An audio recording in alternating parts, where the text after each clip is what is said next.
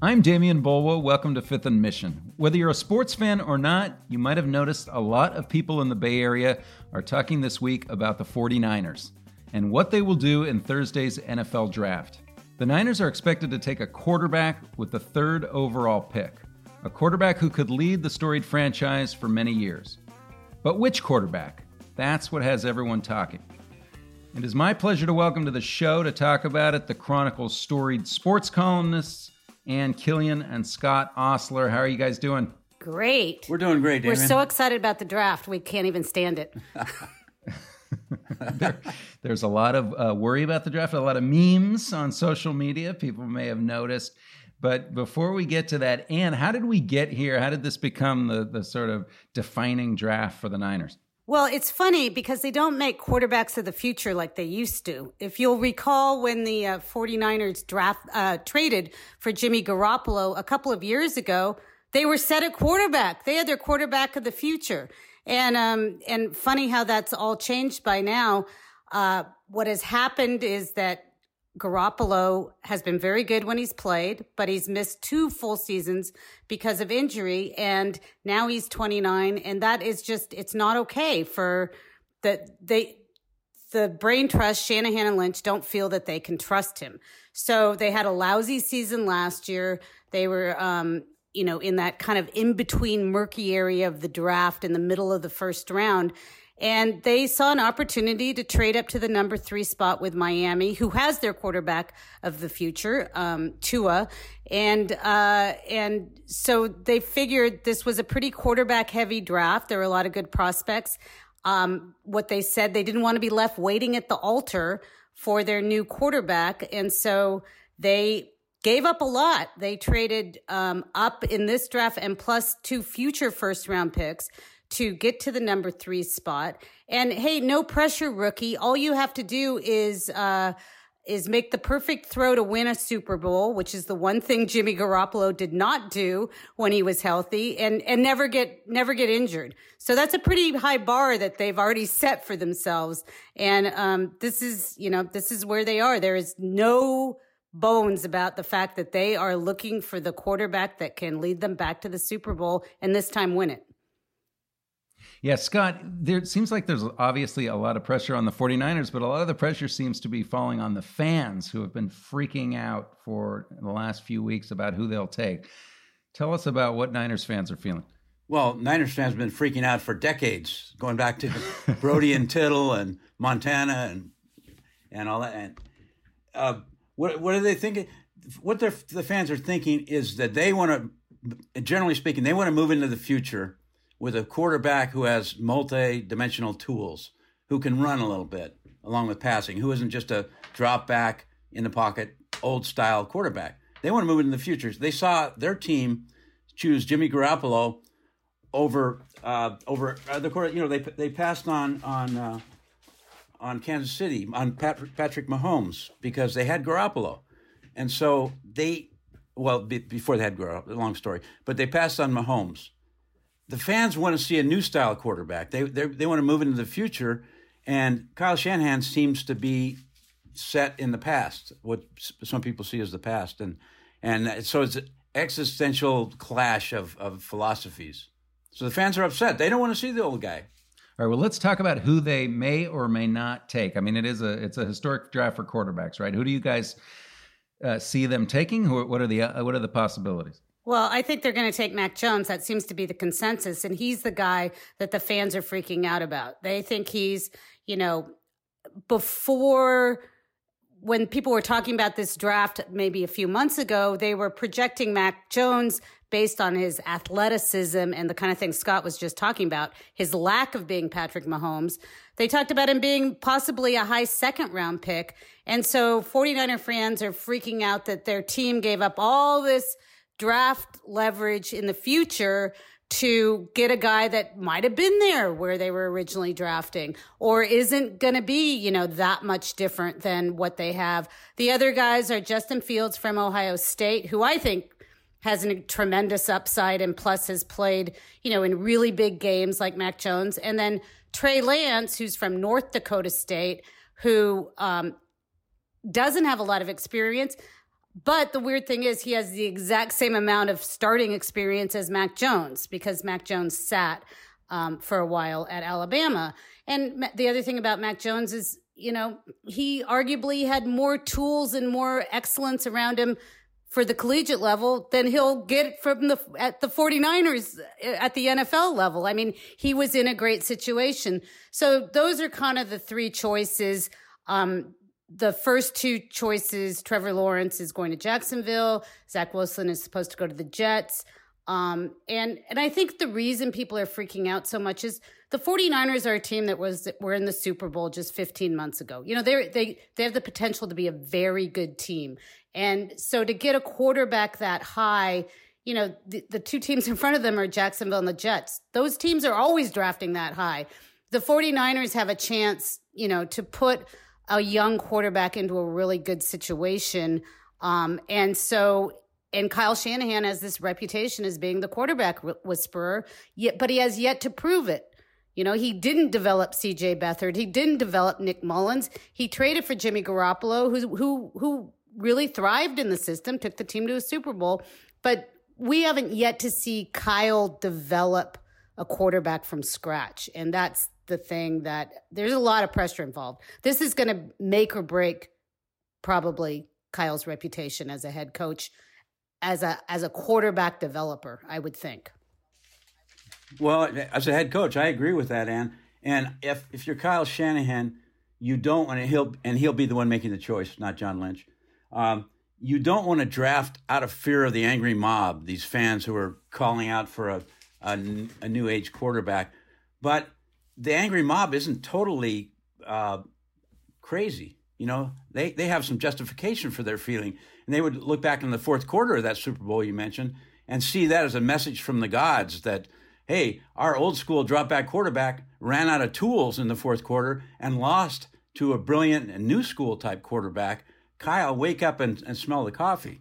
So the fans aren't. Uh, you know, they, they don't watch as much film as Kyle does, but uh, some of them do. as a group, totally uninformed. I probably so. Well, the other, the other thing about Kyle is he's got this reputation as, oh my gosh, it's such a complex system. You know, you can't, you have to spend months, maybe years yeah. in it, marinating it, and um, which you know, to me, I mean, it's not rocket science if it's that complex. You know, Andy Reid adapted his system to Patrick Mahomes. Um, and the other thing is, is that Kyle, you know, is kind of set in his ways. So all of that makes Kyle seem, even though I think he's a great coach and I, I, I enjoy covering him, um, it makes him seem very inflexible about what kind of a quarterback he's looking for. And I think right. the name of the game right now, especially with the amount of money involved and, and the, the, the pressure on these draft picks, you got to be flexible and you've got to, you've got to adapt these young players. You've got to adapt your system for them because you know if you're going to spend all this draft capital on a on a kid, um, you know you you better make it work.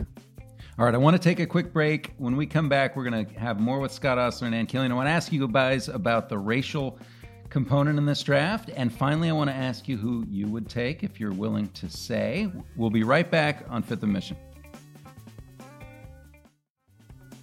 Welcome back to Fifth and Mission. I'm Demian Bulwa, joined by Ann Killion and Scott Ostler, two of the Chronicle's sports columnists. We're talking about the NFL draft, which is Thursday. The Niners have a big choice, expected to take a quarterback. Let's talk about this racial component. We see it a lot, you know, with quarterbacks in the NFL, a lot of coded language, and it seems like a lot of bias that's left over from the bad old days where black quarterbacks are still looked at as different somehow. Well, I, I think, you know, I think we're, we should be all more sensitive to the coded language, but we still are seeing it in this case where Mac Jones is described as super smart, really able to read defenses, um, not that athletic, but he can overcome all that. And, and then, you know, Justin Fields is, is, uh, what an athlete he is, but maybe he doesn't read defenses that well. And and Trey Lance, gosh, he just doesn't have that much experience. But the fact is, he has the exact same number of starts as Mac Jones does. So there's just and and Mac Jones had a DUI as a freshman. If if Trey Lance or Justin Fields had that, I imagine that would be in virtually every story that we read about these guys. So it's just it it still feels to me that there's this kind of the way the draft analysts and the unnamed GMs and scouts speak about these guys, it still feels like the language is coded to me.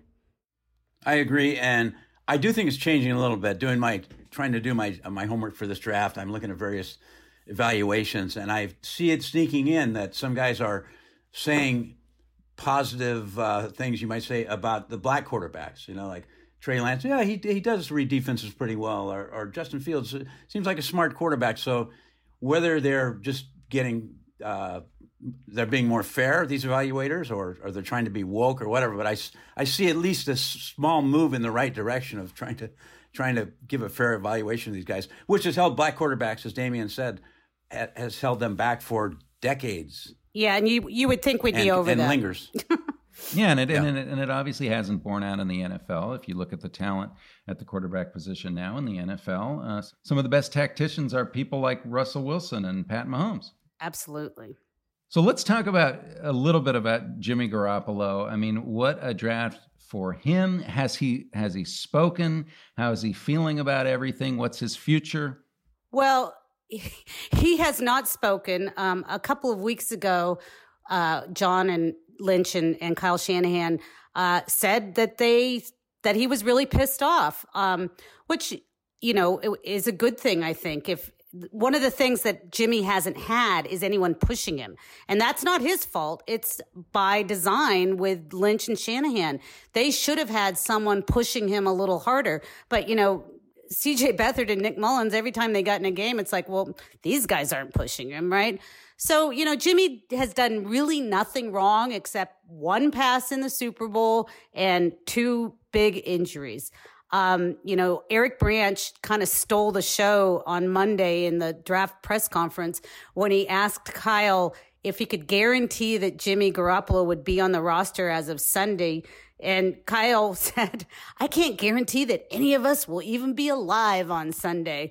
So, so that was a very, um, weird way to to to uh, step away from that question. A little dark, but um, yeah. So what's a bigger deal, the NFL draft or the potential end of the world that Kyle's predicting?